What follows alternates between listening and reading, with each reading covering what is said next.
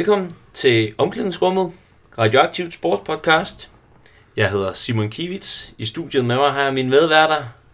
Jeg hedder Jonas Neivelt. Jeg har glædet mig til at være med jer på denne rejse.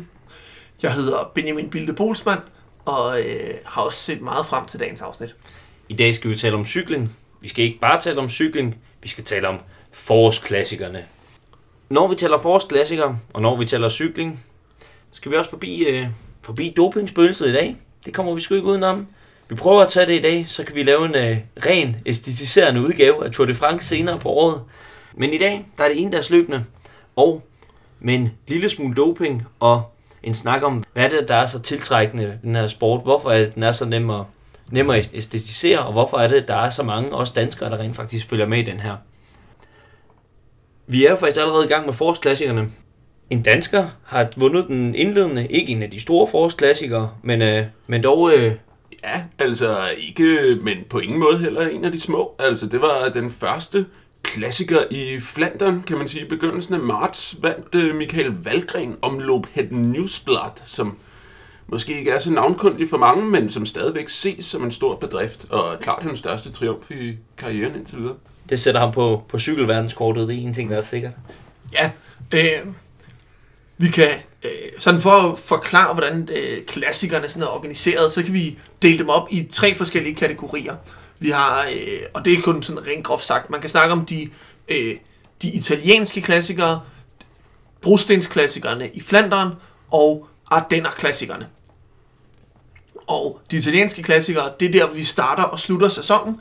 Øh, der, hvor det er koldt i Belgien og øh, Holland, så kan man køre løb i Italien. Og øh, det kommer vi tilbage til lige om lidt. Vi har nemlig øh, set Milano Sanremo. Så har vi øh, brostensklassikerne, som er karakteriseret øh, ikke særlig mærkeligt med brostenene. Og så har vi Ardenner-klassikerne, der foregår i et lidt andet landskab, hvor fokus er på de her øh, små, hissige, stejle stigninger. Jonas, vi Ja. to, vi har jo været, øh, vi har været inde her i søndags, øh, I lørdags. i lørdags, Mm. og se, øh, se Milano Sanremo. Hvordan vil du øh, beskrive øh, det løb, der foregik der? Det er jo, var på mange måder, nu sagde Benjamin, at det er varmt dernede. Det var det i første del af løbet på ingen måde. Det var meget koldt og pisset ned.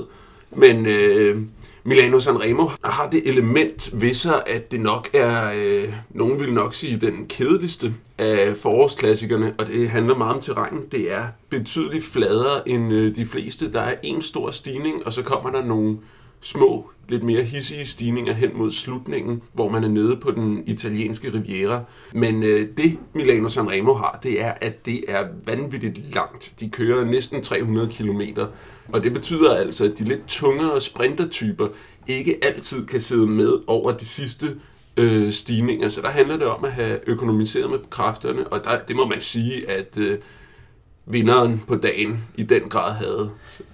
Det var jo en, øh, måske ikke en overraskende vinder, men, men, men dog, dog alligevel ikke den, man havde regnet med. Øh, det var jo faktisk ikke den her sprintspurt, som det jo så tit bliver. Altså, det her, det er jo Sprintspurt.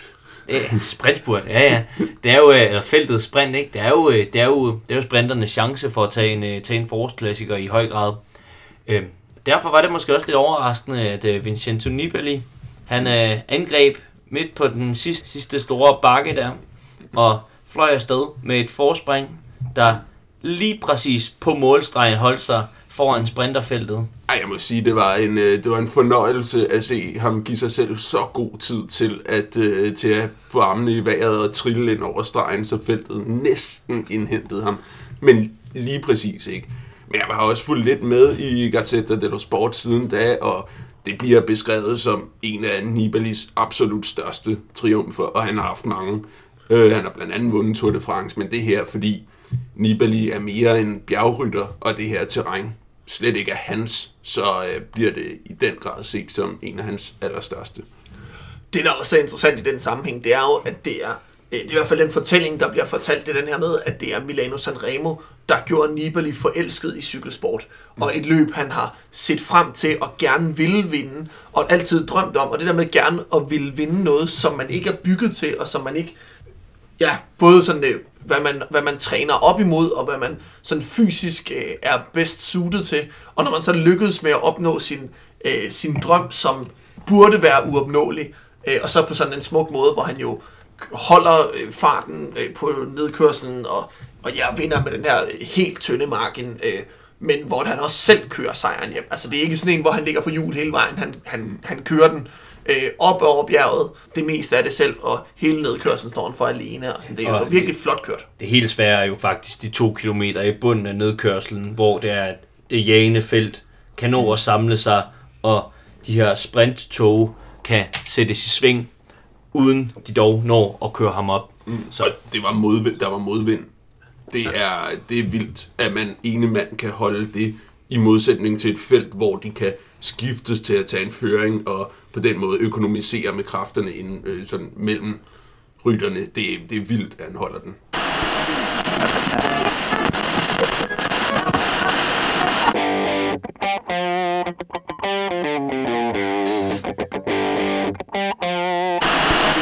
Jeg vil gerne fortælle lidt mere om øh, nogle andre af forårsklassikerne, og jeg vil gerne fortælle om Flandern rundt.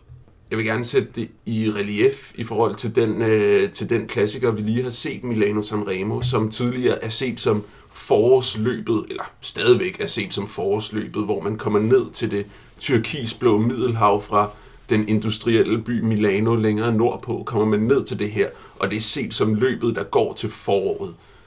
Det er noget andet oppe i Flandern. Det foregår på øh, ganske flade veje med en grå baggrund af regnskyer, og bagved det så ligger det grå, det grå, øh, den grå Nordsø i virkeligheden. Det er det, man kan høre i Jacques Brel-sangen Le Plat Pays, hvor han synger Avec le ciel si gris et le mer si gris.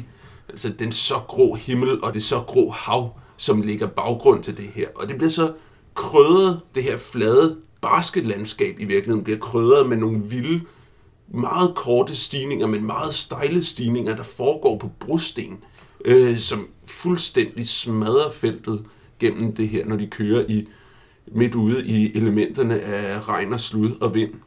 Og det gemmer på nogle... Det er som om selve landskabet på den måde gemmer på de traumer, som Flandern i, i den grad må siges at have oplevet i løbet af Første Verdenskrig især. Det er blevet beskrevet som det er grimt, men på den smukke måde, og derfor skal man i den grad også se Flandern rundt.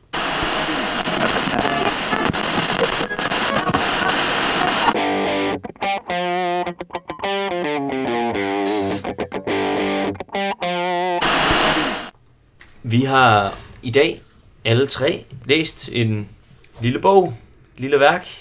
Den hedder Copy Bartali. Den er skrevet af Malaparte og en øh, italiensk forfatter, der ligesom beskriver de her to store cykelkoryfærer fra 40'erne og, og 50'erne.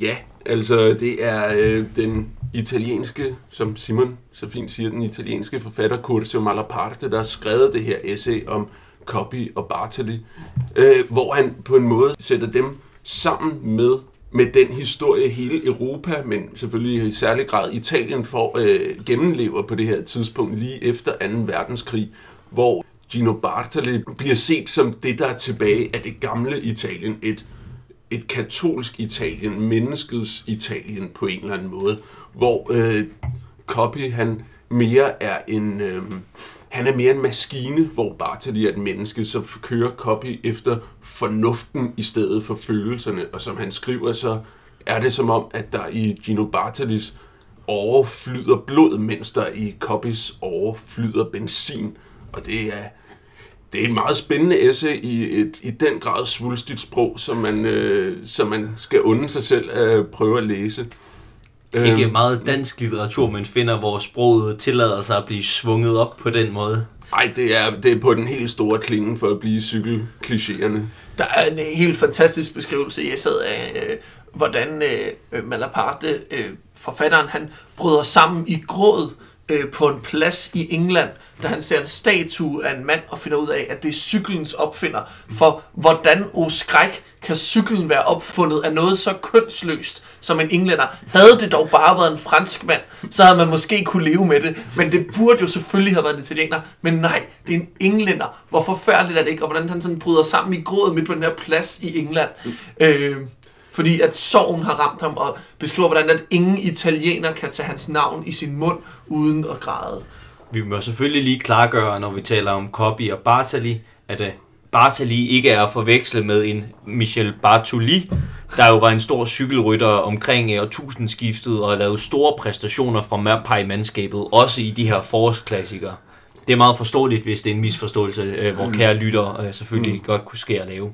Ja, men øh, ja, altså, hvad var det, som Mitterrand engang sagde, så kan man jo ikke stole på nogen, der spiser så dårligt som britterne, og det gør Curso Malaparte på ingen måde heller. Øhm, En, en af de grunde til, at vi har faktisk har læst det her Malaparte-værk, øh, det er fordi, vi også i dag skal prøve at snakke lidt om, hvad er det, hvad er det der sker, når vi går i gang med at ideologisere sportsmanden. Når vi begynder at sidde og nedlægge en masse værdier i de her individuelle præstationer, i de her mennesker, sidde og hvad skal man sige, skrive et stort symbolunivers op om, hvad de står for. Ja, og på den måde så hænger det jo øh, lidt sammen med vores seneste podcast, hvor vi jo snakkede i høj grad om ideologiseringen af sportsresultaterne, og hvordan at øh, vi ved OL så nogle resultater, hvor der så blev lagt ideologi ned i dem. Nu er det så i personerne, og i det her konkrete tilfælde, altså kontrasten mellem det katolske familiemenneske, traditionernes mand, og så det moderne, kyniske maskinmand. Og det er jo, det er jo nogle stærke ideologier, der er lagt ned i det. Mm. Ja, altså, og en øh, fyr som Gino Bartoli, der også var de år ældre end øh, Coppi, og også nåede at have en del af sin storhedstid under øh, det fascistiske regime i Italien, blev i høj grad sat sammen først før krigen med det fascistiske regime, der gerne ville bruge ham og hans resultater til at øh, promovere sin sag, og så efter krigen med... Øh, med kristendemokraterne, det øh, dominerende parti i Italien på højrefløjen, mens Coppi, han har ikke rigtig sagt noget politisk, men han blev sat, sat i forbindelse med kommunisterne, hvilket nok mest skyldtes, at han, øh, at han var ateist.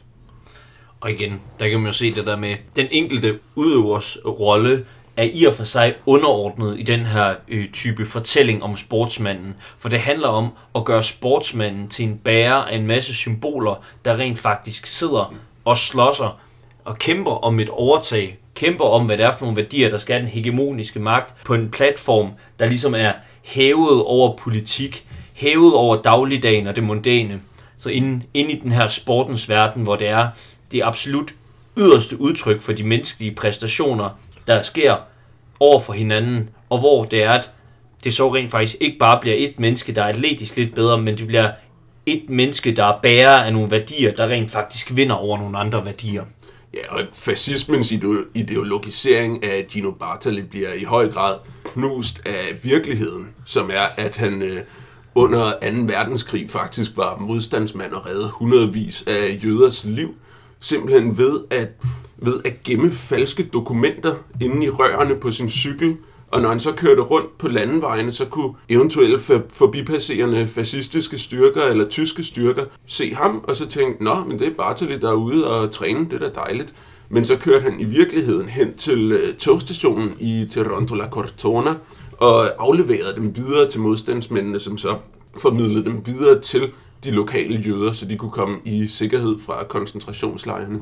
Der er i dag en, øh, et meget fint mindesmærke på stationen i Toronto La Cortona, som øh, jeg vil anbefale jer at besøge, hvis I kommer forbi det sydlige Toskana. når I kommer forbi det sydlige Toskana. Det er jo ikke, det er ikke unormalt, at, øh, at det er bestemte typer, der kommer til at falde for, for, for bestemte, øh, bestemte ideologier. Generelt så er der jo en tendens til, at de store politiske ideologier laver egne fortællinger omkring, hvad det, hvad skal man sige, det idealiserede menneske er, hvad overmennesket er inden for øh, hvad skal man sige, hver, hver enkelt sammensætning af, af politisk ideologi.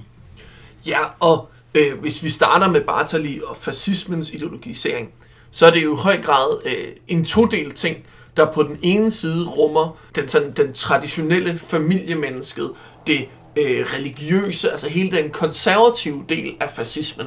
På den anden side rummer øh, det, der i Italien er kendt som, øh, eller sådan i kunsthistorien, øh, er kendt som futurismen, som er sådan en fascination af fart, krig, fremtid, fremadskriden, som øh, bryder frem her i starten af 1900-tallet i Italien, og bliver på en eller anden måde sådan, i hvert fald til at starte med, fascismens hus æstetik. Manden, der skriver det futuristiske manifest, Filippo Marinetti, han bliver kulturminister under øh, Mussolini. Så på den måde meget sådan direkte placeret med magten. Og der er så nogle formuleringer i det her manifest, sådan at vi ønsker at besynge dem, der, øh, dem, der bestandigt lever livet energisk og dristigt. Øh, vi ønsker at hylde manden ved rettet. Øh, det er farten, skønhed, der er fantastisk. Der er en formulering, som er min favorit, som er, at et brølende automobil, der kører som under maskingeværets kugleregn, er skønnere end Nike fra Samotrake, som er den klassiske græske øh, statue. Det er jo så meget bilen, han fokuserer på i det her, men cyklen kunne jo være det samme. Altså, det er også et industriprodukt, det er metal, det er fart, og det er, det er noget, der sådan, altså den her, sådan, pil, man kan forestille sig en pil, eller sådan, sådan et cykelfelt, der kommer drøbende, har lidt sådan samme effekt med, at det er sådan noget, der smaller sig ind, og bliver sådan noget skarpt og fremadrettet på en måde. Og det, øh, der er helt klart noget futuristisk æstetik i, øh, i den del også. Så. Helt konkret så er der også øh, futuristisk æstetik i Milano Sanremo, fordi vi kører ned til øh, de her liguriske kystbyer. I Ligurien er de fleste byer nu kystbyer, men, øh, men der kan man se mange af de offentlige bygninger blev lavet i den her periode, i, især i 20'erne, og de er, det er kunstværker, som man kan unde sig selv at tage ind og se, blandt andet hvis man kommer forbi La Spezia, synes jeg, I skal prøve at tage ind og se postkontoret der, fordi det er sådan med et tårn med buer, der er prydet med sådan industrielle motiver af flyvemaskiner og biler, og sådan, det er og lyn. Det er fantastisk. Det er jo ikke kun, øh, ikke kun fascismen og futurismen, der, der producerer, producerer ideologi og producerer sportsmænd. For at det her skal være en vellykket fortælling, så skal det jo ikke bare være Bartali, der er, øh, hvad skal man sige, protagonist, der står alene. En hver protagonist har brug for en stærk antagonist også. Øhm, og det er jo den, som der forsøges at blive skrevet frem i, i copy. Jeg ved ikke, øh, det, er, det er en relativt succesfuld også fremskrivning af copy som, øh, som værende det her rationelle fremskridtstænkning, den klassiske nordeuropæisk vestlige, øh, vestlige karakter, der står i kontrast til Bartley.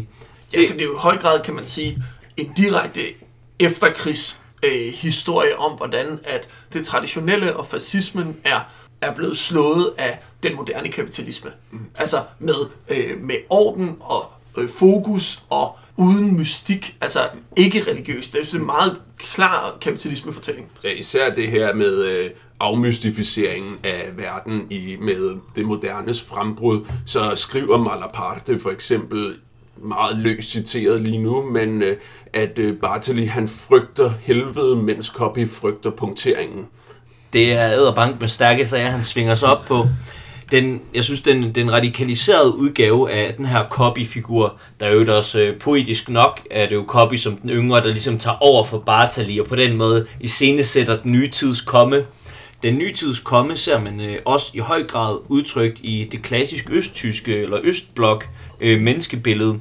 Det form for, for kommunistiske menneske, der bliver idealiseret og opstillet, og i høj grad også, øh, hvor topatleterne bliver trænet efter, er det, man kalder sådan øh, homo machina, hvor det er, at de her øh, religiøse motiver, englebilledet, øh, familiefaren, det kristne, er taget ud til fordel for øh, laboratoriet, medicinen, træningsregimet, disciplinen, alle de her ting, som copy i, i, i, en, hvad skal man sige, i en mindre radikal grad bliver beskrevet som, bliver på en eller anden måde sat på formel i det her øh, østtyske sportssystem, som vi for eksempel kender, kender cykelrytter som øh, Jan Ulrik og Erik Sabel også kommer ud af. Det er den her maskingørelse af mennesket, hvor det stort set er ligegyldigt, hvad det er for en person, hvad dens vilje er, hvad det er for nogle karaktertræk, den her har. Deres karaktertræk er, de har været igennem de her træningsregimenter, de ved præcis, hvad de kan, de ved præcis, hvornår de kan det, og de gør det på de rigtige tidspunkter. Den her fuldstændig afmystificerede, nøjeregnende, mekanisk, nærmest matematiske sportsmand, er, er det den yderste konsekvens af det her copybillede, der bliver fremstillet, og som kommer til at øh, passe ind med det, øh, hvad skal man sige, sovjet kommunistiske, eller i hvert fald det østtyske socialisme-menneskebillede. Det synes jeg også er et godt eksempel på, hvordan at det står uden for de enkelte personer, de her fortællinger, der bliver fortalt. Fordi Malaparte, han ser Copy som i modsætning til Bartali og ser ham som den her maskine. Og hvis man ser den anden øh, store øh, copy-fortælling, i hvert fald i Danmark, så er det jo, øh, er copy jo Jørgen Lets held, og det har vi også snakket om før på podcasten. Men han ser jo copy helt anderledes. For ham der er han jo sådan poeten, ham der tager på de vilde rit langt udefra, der kører efter passionen og ikke efter øh, fornuften. Så det er måske forskellen fra at være en dansker, der oplever cykelsporten og ser ham som modsætningen til de kolde nordeuropæere. Det er jo Jørgen Lets forståelse af det. Og Malaparte ser ham som modsætningen til fascismen og det, der skete før 2. verdenskrig. Så det er jo forskellige kontraster, der bliver til forskellige fortællinger.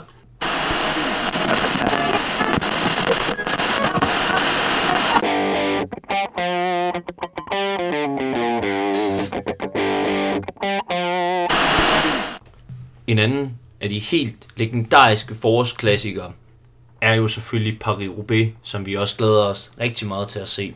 Ja, Paris-Roubaix har tilnavnet L'Enfer du Nord, Helvede i Nord, som man også kan høre fra øh, Jørgen Lets dokumentarfilm En forårsdag i helvede. Men det her helvede i nord, det er modsat hvad mange tror, så handler det ikke om de her meget frygtede brostenstykker, som øh, rytterne skal igennem. Pavererne. Pavererne i Arenberg. Pavererne i Arenberg. Det handler om en øh, bemærkning fra en artikel i L'Equipe fra den franske sportsavis fra 1919, hvor de øh, har genoptaget løbet heroppe i Nordøstfrankrig, og hvor de så kører igennem slagmarkerne fra Første Verdenskrig, der netop er slut. Og det er, det er et helvede, de kører igennem. Det er bogstaveligt talt et helvede. Det er et af de værste steder, mennesker har været i live og i høj grad død i løbet af ja, verdenshistorien, vil jeg fristes til at sige. Noget af det, der er så smukt ved Paris-Roubaix, og en af grundene til, at det nok er mit favoritløb, det er kontrasterne.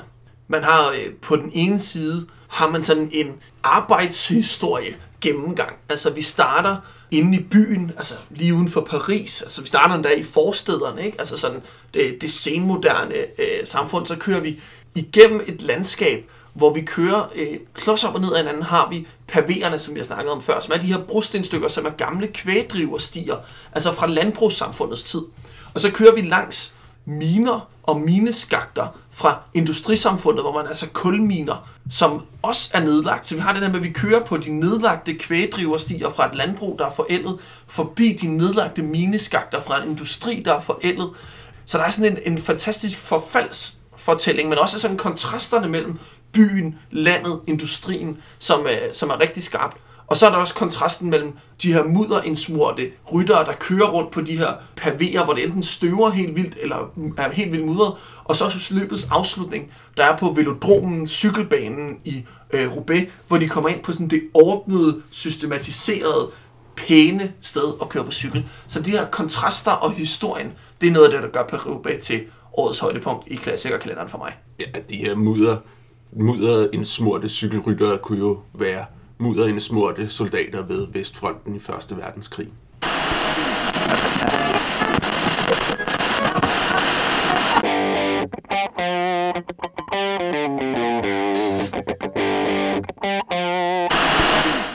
Nu har vi talt lidt om mennesketyper, der bliver produceret i de her sportsregier. Når man taler om de her store, stærke symboler, vi higer efter at få at se i aktion, se udfoldelser, se bekræft de ting, de står for, så øh, taler man i virkeligheden om at opbygge nogle, nogle, nogle fantasmer, man begærer at se, se udfoldelser og se hvis fulde potentiale blive udtømt. Se menneskets potentiale blive udtømt i de her atleter i en, øh, på en forhøjet platform langt væk fra den mundane hverdag, men alligevel bibeholdende elementer fra den mundane hverdag når vi taler om fantasmer, og når vi taler om det ekstraordinære, vi begærer at opleve, for bekræftet, for ligesom at fuldende den hele støbte fortælling om, hvad mennesket er og hvad mennesket kan. For at vi kan acceptere fantasmet, for at det kan gøres relevant, skal der være de her store, vilde præstationer, de store meritter, de store angreb. Det der jo bare ofte sker i de her fantasmer, det er, at på den anden side af det her fantasme, så gemmer der sig et grundtraume, som er præmissen for, at fantasmet i det hele taget kan findes. Præmissen for, at vi kan få de her store ritter, at vi kan få de her store kraftudfoldelser, er oftest doping. Når vi ser Tom Simpson smadre feltet op ad Mong Mong Tu, så kommer han faktisk så tæt på at udleve fantasmet. Han kommer faktisk så tæt på fantasmet, så han dør af det. Han dør af kombinationen af cognac og amfetamin, han har dopet sig selv op med, for at kunne muliggøre og leve op til det her, der forventes, og det, der skal til. Ja, altså i sidste afsnit fortalte vi også lidt om Ikaros-myten, hvor Ikaros får vinger og bruger dem til at flyve lidt for tæt på solen, så de, øh, så de brænder af, og han falder ned i afgrunden. Men øh, der er en anden, der kommer ned fra stjernerne, som lidt fortæller den samme historie her, og det er Ziggy Stardust-fænomenet, som David Bowie introducerede på sit album The Rise and Fall of Ziggy Stardust and the Spiders from Mars. Og han kommer ned på jorden for at kunne gøre menneskene bevidste om, at de ikke har særlig lang tid tilbage at leve i. Jorden vil gå under om fem år, og det, det vil han gøre ved at være en rockstjerne, fordi han kan se, det er dem, der har gennemslagskraft. Det er dem, de unge vil have. Ikke? Så han gør det ved at være en rockstjerne. En fuldstændig overgivet androgyn rockstjerne, der tager så meget kokain, at han kunne male Grønland hvid, var jeg ved at sige. Men det ender jo ikke godt. Det ender som Tom Simpson på Mont Ventoux, så ender han med at begå rock and roll suicide i den sidste sang på albummet Rock and Roll Suicide. Og han har ikke opnået noget ved det. Altså det er, som han selv synger, He's too young to choose it, and he's too old to use it. Han kan ikke bruge det her til noget. Og generelt det her overmenneskebillede er noget, der går igen i David Bowies tidlige øh, tekstforfatterskab, hvor han, især hvis man hører en sang som øh, Oh You Pretty Things, synger han Gonna Make Way for the Homo Superior. Og det er jo de her, de her overgjorte homo sapiens forestillinger, vi er ude i, som har forskellige ideologiske udtryksformer. Pointen med Ziggy Stardust, pointen med Tom Simpson, pointen med Pantani langt hen ad vejen, der jo også dør af en uh, narkooverdosis i Ja, øvrigt det er også kokain. i sit liv. Ja, det er også kokain. Det er, at det er umuligt. Det er grundlæggende umuligt at leve op til de forestillinger, vi får sat om det hele, komplette homo superior menneske. Derfor så kan man ikke tale om fantasmet, uden at tale om traumet. Og traumet er på den ene side døden, og det, der fører en tæt på døden, er jo de her arter doping, der også gør en overmenneskelig. Når Jørgen Let sidder og kommenterer sport i dag, kommenterer cykling i særdeleshed, så er det jo en mild udgave af, når vi læser Malaparte, ikke? Det er de store, store æstetiserende fortællinger om krigere, der slås op ad bjergene, storslået natur, de skal kæmpe imod. Der er intet, der er for småt til at ikke at have en eller anden pompøs betydning. Men det, der sker, når Jørgen Let han sidder og laver de her fortællinger, så er det, at han fortrænger ting. Der er ikke plads til individet. Der er ikke plads til dopingen. Der er ikke plads til at tale om disciplinen og baggrundstræningen. Nej, man kan jo sige, at han er jo et udtryk for en måde at snakke om sport på, som er meget fokuseret på øh, fortællingen. Altså det, vi snakker om før, det her med, at det sport kan er at skabe et stærkt narrativ, en stærk fortælling om noget. Og det, øh, det er jo det, Jørgen Let har meget fokus på. Altså det æstetiske, det smukke og fortællingen. Og en modsatrettet tendens inden for det her med den måde at snakke sport på, det er jo øh, dem, der går, sådan, går meget op i data og statistik og øh, fakta, altså det man kunne kalde sådan øh, data journalism, eller i amerikansk sport snakker man om sabermetrics og moneyball og sådan noget, hvor man har fokus på øh, effektivitet, og vi laver nogle statistiske analyser og finder frem til, hvad der er rigtigt. Og det er jo sådan to helt modsatrettede fortællinger, hvor jeg let står meget klart på den ene side af det. Det er jo det, vi grundlæggende kalder den æstetiserende position og den naturalistiske position. Og de to positioner har, en, så længe der har været kommentatorer, været i et skarpt kontrast til hinanden. Vi kan konkret i dag, hvis vi prøver at kigge lidt ind i maskinrummet på, hvordan deres cykling fungerer, hvad det er for nogle mennesker, der sidder og bryder forsiderne og tager de gule trøjer i Tour de France, ikke? så er det Froome, der har været i en klasse for sig selv de sidste mange år.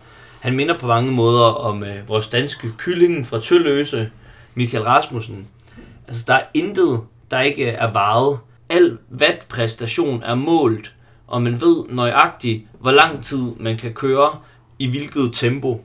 Det er tilbage til den her altså, nærmest øh, østeuropæiske homo machina, nøje udregnende måde, som toppræstationerne bliver præsteret på. Så man kan sige, cykelsporten i sig selv ligger måske op til i højere grad at have den her benhårde naturalistiske fortælling. Men den er ikke nok. Nej, altså den er jo ikke nok, fordi vi vil have noget, der er større end det. Vi vil gerne have det overmenneskelige, og det er det, øh, nu har jeg engang læst øh, Joachim Jacobsens bog om øh, Tour de France, hvor han også gennemgår dopinghistorikken i Tour de France, og den er lige så lang som cykelsporten. Altså det er ikke noget nyt fænomen. Det han siger er nyt, det er, at vi, vi kom tidligere ind på øh, Tom Simpsons død, og det Joachim Jacobsen i sin bog siger, det er, at vi siden da har levet i hyggeleriets tidsalder, som betyder, at vi, vi vil stadigvæk se de her overmenneskelige præstationer, men vi vil ikke vi vil ikke acceptere eller kende til den sandhed, der ligger bag. Nej, og det er jo en dobbelt sandhed, for det er jo en sandhed, der hedder doping, som vi ikke vil acceptere, og som vi lader som om ikke findes i høj grad, når vi nyder det. Men det er jo også en sandhed, der hedder effektivisering og det østeuropæiske ideal, som jo ikke kun er doping, men også den her maskinmenneske. Og jeg synes, det øh, nu finder jeg lige, sidder jeg lige her øh, i mit øh, bibliotek og optager det, hvor jeg finder sådan et godt eksempel fra øh, Tour de France 1996, hvor den øh, super dopede Richard Virenk, han udtaler om den øh, mindst lige så dopede Bjarne Ries, at han viste i dag, hvem der er feltets sande herre, dets patron. Han angreb alene og skabte alene den afgørende forskel. Altså hvor selv de her sygt kontrollerede, øh, bloddopende, epo-pumpede øh, cykelryttere skaber æstetiske fortællinger om sig selv, øh, fordi de godt ved, at det er det, der i virkeligheden er et efterspurgt, og det de jo måske i virkeligheden gerne selv ville kunne levere. De her eksempler gør jo, at vi næsten bliver nødt til at lige snuse lidt til klassisk marxistisk ideologikritik.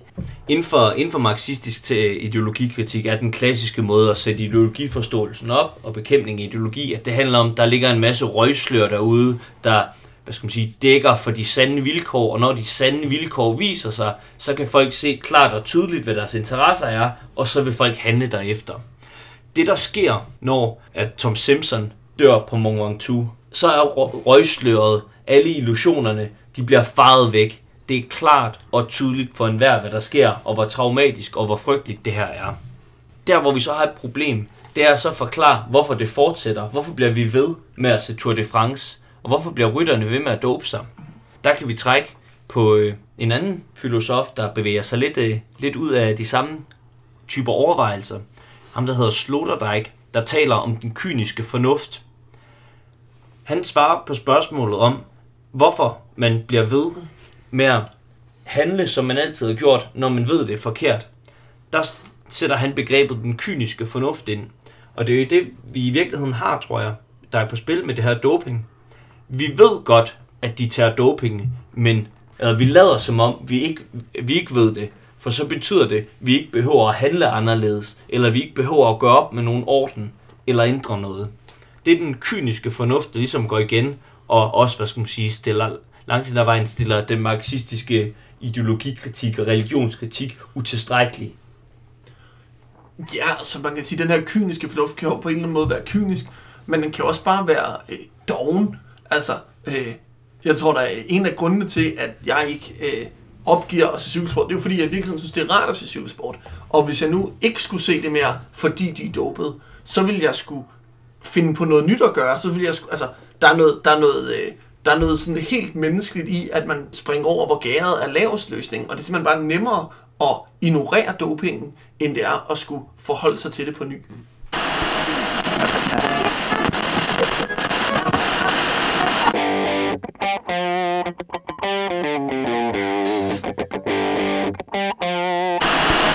Vi har talt Milano Sanremo, vi har talt Flandern rundt, vi har talt Paris-Roubaix. Vi skal også lige en tur til Flèche Wallonne. Ja, øh, det er et af de løb, som, øh, som jeg gerne vil øh, sige noget om. Og det vil jeg, fordi jeg synes, at vi for det første skal lige ind i øh, Ardenner-klassikerne. Den store Ardenner-klassiker er Liège-Bastogne-Liège, men jeg vil egentlig gerne nævne øh, Flèche Wallonne i stedet for, fordi den har to elementer, jeg synes er rigtig interessant at snakke om i den her øh, klassiker-sammenhæng. Det ene, det er sådan det, der hedder murene, som er sådan et Myrdehui, Huy, er øh, slutstrækningen i Flash Vallon, som er sådan en meget stejl bakke, som ligesom har øh, altså en mur, sådan noget, der går meget kort, men meget stejlt opad. Og hele den her idé om de her eksplosioner, hvor alt kan ske, og hvor man sådan komprimerer action på det mindst mulige område, så det er her, hvor man på forhånd kan sige, her finder afgørelsen sted. Det er der noget fascinerende ved, og det kan man se i for eksempel Flash Ballonen. Tilsvarende kan man se det i på øh, Myrte Bretagne, hvor en af årets øh, Tour de France-etapper kommer til at slutte. Så der kan vi også se et par lidt frem, at de har lidt samme karakter. Og samtidig så øh, er Flesh Vallon og den klassikerne, der bevæger vi os fra 1. verdenskrig til 2. verdenskrig. Dem, der har set øh, Band of Brothers på DR i gamle dage, kan nok godt huske øh, slagene ved Bastogne, som jo foregår lige præcis i det område. Så der er vi en ny krig. Og i gamle dage mener vi selvfølgelig omkring årtusindskiftet, hvor man også så Bartoli køre for Mapai, ikke? ja, det er klart, det er klart blandt mange andre. Mapai ja. havde et rigtig godt hold dengang. Altså Johan Museo. Altså, oh. Tafi. Nej, ja. Bettini, øh, ja. ja. vi kan blive ved længe. Det andet, jeg synes er interessant, nu vi snakker om Mapai og klassikere, øh, det er dominansen. De sidste fire år i træk og øh, fem år i alt har øh, Alejandro Valverde vundet Flash Vallon. Og det er en grad, sådan, så folk snakker om, at det sådan er blevet et kedeligt cykelløb, fordi man ved, hvad Valverde vinder på forhånd. Og der synes jeg måske på en eller anden måde, øh, det tror jeg, jeg er uenig i. Jeg tror, jeg synes, der er noget meget smukt ved at være den bedste til noget i en sådan grad, at, at, at, det bliver, at man bliver en institution i det. Og det der med, at han har det bedste øh, antrit på det her tidspunkt af foråret, og han har haft det fem gange, og blandt andet de sidste fire år, det synes jeg, der er noget... Øh, det er der noget, noget fortællingsmæssigt smukt omkring, som jeg godt kan lide. Og det er pudsigt, fordi jeg har det jo fuldstændig omvendt med Froome i Tour de France, hvor jeg bliver irriteret over den samme, der vinder hver gang. Så synes jeg, det er lidt fantastisk, når den samme kan gå igen og igen i flashfælderne.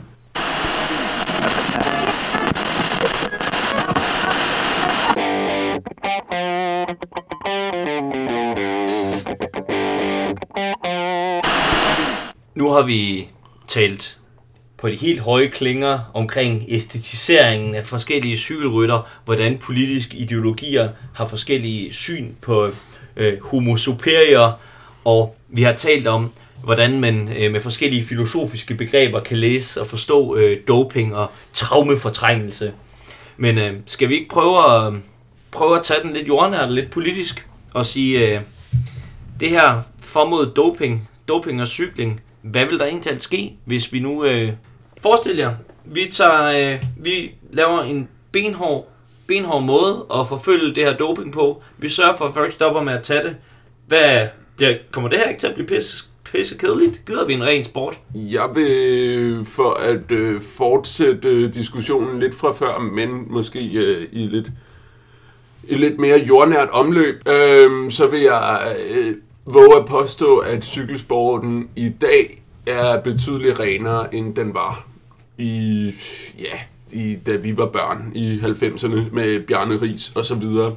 Man ser ikke de her, der går ud og knuser alle de andre i bjergene dag efter dag, for derefter at køre en perfekt enkeltstart. Det ser man ikke. Man ser dem, der går ud og måske knuser nogen i bjergene over et stykke tid, men ikke lige så gennemgribende som før. Men så kører de altså lurepasser dagen efter Froome er oppe i vælten, for at han måske har gjort et eller andet sammen med sit øh, Team Sky-hold. Men han betaler også den her pris for at have været ude og, og køre rigtig stærkt en dag. Så, så, så sidder han altså med sit hold, som bevares også af det bedste hold i verden øh, og rigeste, og lurepasser næste dag for ikke at tabe tid i det mindste, men han vinder heller ikke noget. Og det synes jeg, at det man har set i de sidste mange etabeløb, at der er ikke den der er ikke de her sådan enorme præstationer dag efter dag. Det synes jeg ikke er kedeligt desuden. Nej, det synes jeg jo netop også har givet nogle ret fantastiske løb. Øh, især i øh, Tio d'Italia og Vuelta a España, hvor, hvor vi ikke har det her ene hold, der kan knuse alle de andre, men hvor vi ser ryttere, som, som man ikke forventer skal vinde, der enten ligger helt oppe i toppen igennem hele løbet, eller rent faktisk går ud og vinder, og skaber de her, øh, de her spændende fortællinger, de her spændende oplevelser for os som øh, seere, hvor det eneste, der er bedre end en favoritsejr, når man holder med favoritten, det er jo altså underdog-sejren, som ingen havde forventet ville komme. Og dem, øh, dem synes jeg, vi har haft en del af i, øh, i de her løb øh, igennem de senere år. Men er det ikke, er det ikke noget, er det ikke blevet noget andet? Vi ser jo ikke Richard Virenk angribe på første bjerg og køre den hjem. Vi ser ikke øh, Floyd Landis lige pludselig rejse sig fra sin sygeseng og tage syv minutter er, er noget af storheden, at den ikke ligesom faldet ud af sporten ved, at, øh, at dopingen måske er blevet mere kontrolleret? Ej, jeg må sige, den Floyd Landis etape tilbage i 2006, hvor han øh, er blevet knust i bjergene dagen, dagen før, og så dagen efter med frode og munden kommer ud og tager syv minutter fra alle de andre favoritter. Det er nok den dopingdom, jeg nogensinde er blevet mindst overrasket over. Men, øh, men altså, hvad var det, du spurgte om? Det var, er det ikke, er det ikke blevet, øh, er det ikke blevet, blevet mindre fedt at se på de her vilde, vilde rit i bjergene ved Reink-tiden er over? Mm, hvi- Hvis jeg ser helt øh, nostalgisk på det, så er det klart, at jeg er vokset op med min barndom og ungdomshelte, som i høj grad var Richard Virenk og Marco Pantani. Og på den måde, med rent nostalgiske briller, er det da selvfølgelig trist. Ja, altså for mig at se, er det ikke kun doping, der gør den forskel, der er sket i, øh, i cykelsporten. Det er i høj grad også holdenes funktion, der er blevet ændret, og sammensætningen af hold, der er blevet ændret. Altså at det der med, at man sætter et hold sammen, der kun har et formål i gennemløbet. Det var sådan noget, man i gamle dage stort set kun så i vores, altså i 90'erne hos øh, Saiko-holdet, øh, der kørte en helt Tour de France for at få Cipollini frem mod nogle få etapper. Men altså sådan noget som i 96, der formåede man, og 97, der formåede Telekom både at have den, der vandt klassementet, og den, der vandt den grønne trøje. Og øh, rytterne havde dobbelte roller, altså skulle både køre tog for Erik Sabel, og øh, køre felt øh, og kontrollere det hele for øh, Ries og Ulrik. Og den her sådan, det der med, at holdene er blevet mere specialiseret, mere fokuseret, og øh, der er øh, mindre plads til svingæringer, fordi der er så mange, der gerne vil kontrollere det hele.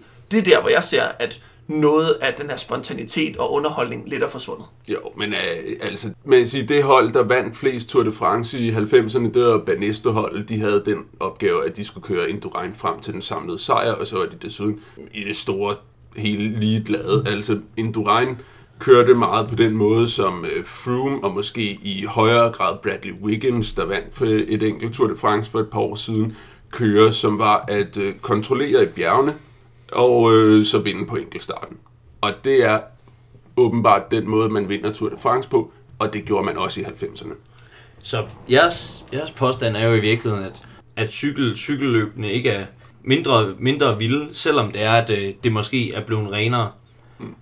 Ja, Så hvad skal man sige, altså måske at den her, jeg vil sige noget andet. Jeg vil sige, at, øh, at hyggeleriet er blevet større. I forlængelse af de dopingskandaler, der er kommet frem i løbet af de sidste 20 år, det begyndte i 1998 med den store Festina-sag med øh, Festina-holdet omkring Richard Virenk, der blev bøffet med øh, en hel del, øh, en hel del fede stoffer i tollen. Altså, der er kommet mere og mere fokus på det her, hvor man også dengang nok vidste, at det var der. At vi snakker mere og mere om doping, men som jeg ser det, så, så tror jeg, altså jeg ved det jo ikke, men jeg tror, det er der i mindre grad, end det er. Og så synes jeg, det der irriterer mig mest, det er, at det tager, øh, at det tager snakken væk fra det væsentlige, som er løbet. Som er løbet, for løbet er en fortælling i sig selv. Ja, og hvis øh, i forhold til det med, om løbene bliver kedelige, så synes jeg også, der er en vigtig pointe, der nu temaet for det her, øh, den her podcast er forårsklassikerne. Og det er, at især i øh, de belgiske klassikere, men så vi jo også i Milano Sanremo, så er det jo blevet umuligt for holdene at kontrollere klassikerne på den her måde. Altså, der kan du ikke på samme måde som i tre ugers etabeløb holde folk inde. Der er vi- folk villige til at prøve det ekstraordinære, fordi de ikke behøver at være friske til i morgen. Og det gør bare, at et hold på 8-9 ryttere ikke på samme måde kan holde styr på, hvad der sker. Og derfor så ser vi nogle af de her øh, fantasmer, fordi folk er villige til at presse sig helt til grænsen, og også over grænsen, for at forsøge at opnå noget. Øh, og det er jo noget af det, der er så fascinerende ved forårsklassikerne. Det er, at der kommer vi måske tættere på det her overmenneskes præstation. I hvert fald, hvad den enkelte dags præstation angår, end vi gør i de store etabløb. Men det ser man også i for eksempel Flandern rundt, der ser man masser af ryttere, der udgår i, i løbet af en forårsklassiker, fordi deres øh, rolle er så specificeret på det enkelte hold. Du har den her opgave i de her kilometer, så giver du dig fuldstændig en milliard procent for at tage endnu en sportskliché ud, og så, øh, og så kan du udgå efter det nu må jeg selvfølgelig stille det provokerende øh, spørgsmål og sige, okay, doping fylder for meget, der er jo stadigvæk gode løb, de tager det jo nok i virkeligheden, og de tager måske alle sammen lidt doping. De har bare sørget for at være gode nok til at være på forkant med testene. Skal vi få den skid slået og sige, øh, lad os da øh, øge grænserne, lad os legalisere dopingen, vi får bedre cykelløb af det. Jeg er, jeg, er, jeg er modstander af dit præmis. Jeg øh, vil gerne øh, forsvare lidt øh, borgerlige retsstatsprincipper med, at man er uskyldig til den modsatte er bevist. Og derfor, derfor synes jeg ikke, man kan sige, de tager det nok alligevel. Jeg er uenig i præmissen, og desuden synes jeg ikke, man skal, synes jeg ikke, man skal. Det er usundt. En cykelromantiker, det vi har derovre. Men, Men- men, men- men, men- men elitesport er usundt. Ja, det er jeg enig i. Og jeg tror, jeg, jeg vil så gerne stå på det hold, du siger, Simon. Jeg vil gerne acceptere præmissen. Jeg tror, at de fleste øh, professionelle cykelrytter tager doping i et eller andet omfang. Om de så tager ulovlige stoffer, eller de kun tager stoffer, som ikke er blevet gjort ulovlige endnu, eller om øh, det er pudsigt, at alle elitesportsudøvere stort set er astmatikere, sådan, så de kan få lovlig adgang til de stoffer, der ellers er på dopinglisten og sådan nogle ting. De er villige til at presse sig selv til det yderste, både fysisk, det ser vi i løbende, men også medicinsk, og det er jeg slet ikke i tvivl om, de er.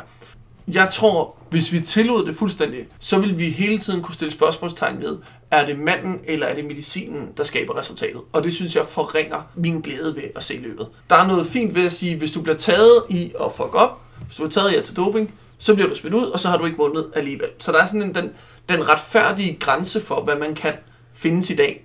Øh, Sådan en art checks and balance, hvor det er, at vi lidt vender det ene øje til, men hvis du gør det blatantly, så skal vi selvfølgelig have en konsekvens. Men vi ved jo nok godt, der er et eller andet lidt suspekt på spil.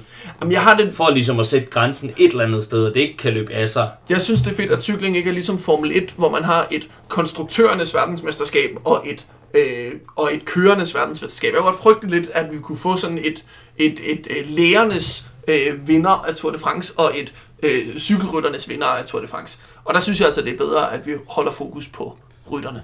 Men hvis man tager det der ud og siger, den her, så har man ikke vundet alligevel, når man har fået en dopingdom.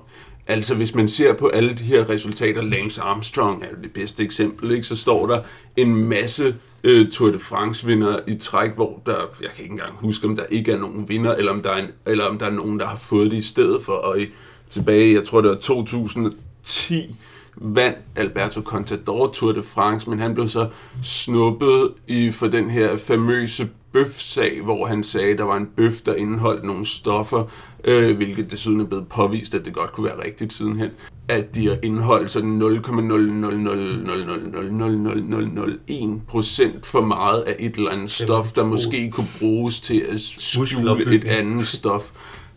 Altså, så fjerner man dem som vinder fra Tour de France i det her eksempel, og så står Andy Slick lige pludselig som vinder af det her Tour de France. For det første har man spurgt Andy Slick om det. Han er personligt fuldstændig ligeglad, siger han i hvert fald. For det andet, altså hvad, altså hvad er der fedt ved at blive tildelt en Tour de France titel halvandet år efter man har tabt det. Og øh, for det tredje, men det var jo Contador, der vandt, da vi så det. Der er jeg enig med dig. Altså, det er, det er, jo, det er jo det gode modargument, du har fat i der. At oplevelsen af sporten er det, vi ser, og ikke den skrivebordsafgørelse, der kommer senere. Det er i hvert fald en rigtig utilfredsstillende måde at se sport på, hvis det ikke er sådan en del af sporten. Og det tror jeg, det er både for en seer og for en udøver i øvrigt. Vi er måske ved at være et sted i cykelsport, hvor den her store, fuldstændig romantiserede øh, Bartali-fortælling om, om de vilde præstationer, de store bærere af, af de store symboler og de store budskaber, den fylder mindre, den er bakket mindre, mindre op af Virkeligheden. have virkeligheden øh, i dag. Dopingkontrollen sidder i højere grad. Vi sidder ikke og flørter med nogle vanvidspræstationer, der også gør, at cykelrytterne ligger på grænsen af, at deres krop simpelthen lukker ned. Cykelsporten er, er et sted, hvor den måske er blevet renere, selvom den ikke er helt ren. Men der er kontrolmekanismer hele, hele vejen igennem. Ja, og der er jo kontrol i løbende, altså løbende bliver, er mere kontrolleret fra de store holds side.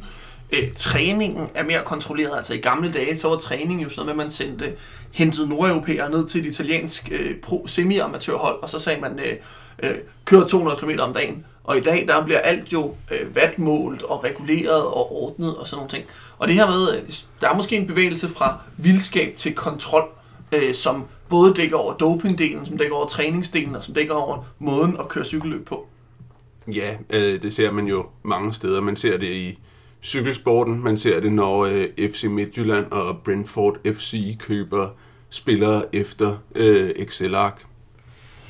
Så på den måde har man måske fundet, fundet en balancegang i det hele, hvor cykelsporten stadigvæk bibeholder noget romantisk, noget æstetisk, noget stort over sig, uden at præstationerne er overgjorte, uden dopingen er for meget, men hvor det, hvad skal man sige, stadigvæk på en videnskabelig gjort måde holder et niveau, der gør, at det, har, det fanger interessen, og det danner rum for, at vi kan lave nogle store fortællinger, uden det går ud på et komplet overdrev. En stor fortælling som Vincenzo Nibalis sejr i Milano Sanremo i lørdags. Vi er måske ved de store små fortællinger. Nu har vi været postmoderne en gang i løbet af den her udsendelse, så hvorfor ikke slutte af med at være det?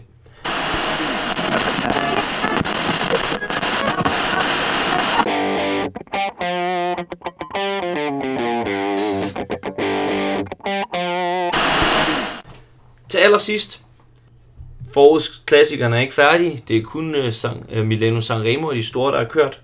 Hvad, hvad kan vi regne med i år? Hvordan ser feltet ud? Altså, jeg vil gerne skyde på, at Valverde vinder Flash Vallon, hvis jeg må tage den nemme af dem. Ja, øh, hvis vi skal kigge sådan lidt på, øh, på de danske ryttere, så er der jo også øh, nogle muligheder for, at øh, der kan ske noget. Vi har øh, ikke så meget i de store løb, men vi har en Magnus Kort, som viste sig især forrige år at være blandt de store sprintere, altså vandt øh, etapper i, øh, i Spanien rundt, og kan især køre med i de her løb, hvor de allerstørste sprintere er trætte. Ja, han, Øh, blev, han blev nummer 6 i, øh, eller var det 8 ja. i Milano Sanremo i lørdags. Ja. Det, er- Så- det er et stort resultat. Så de her løb, hvor de allerstørste sprintere bliver trætte, men hvor det alligevel bliver kørt øh, sluttet af i noget gruppe, der har han en chance.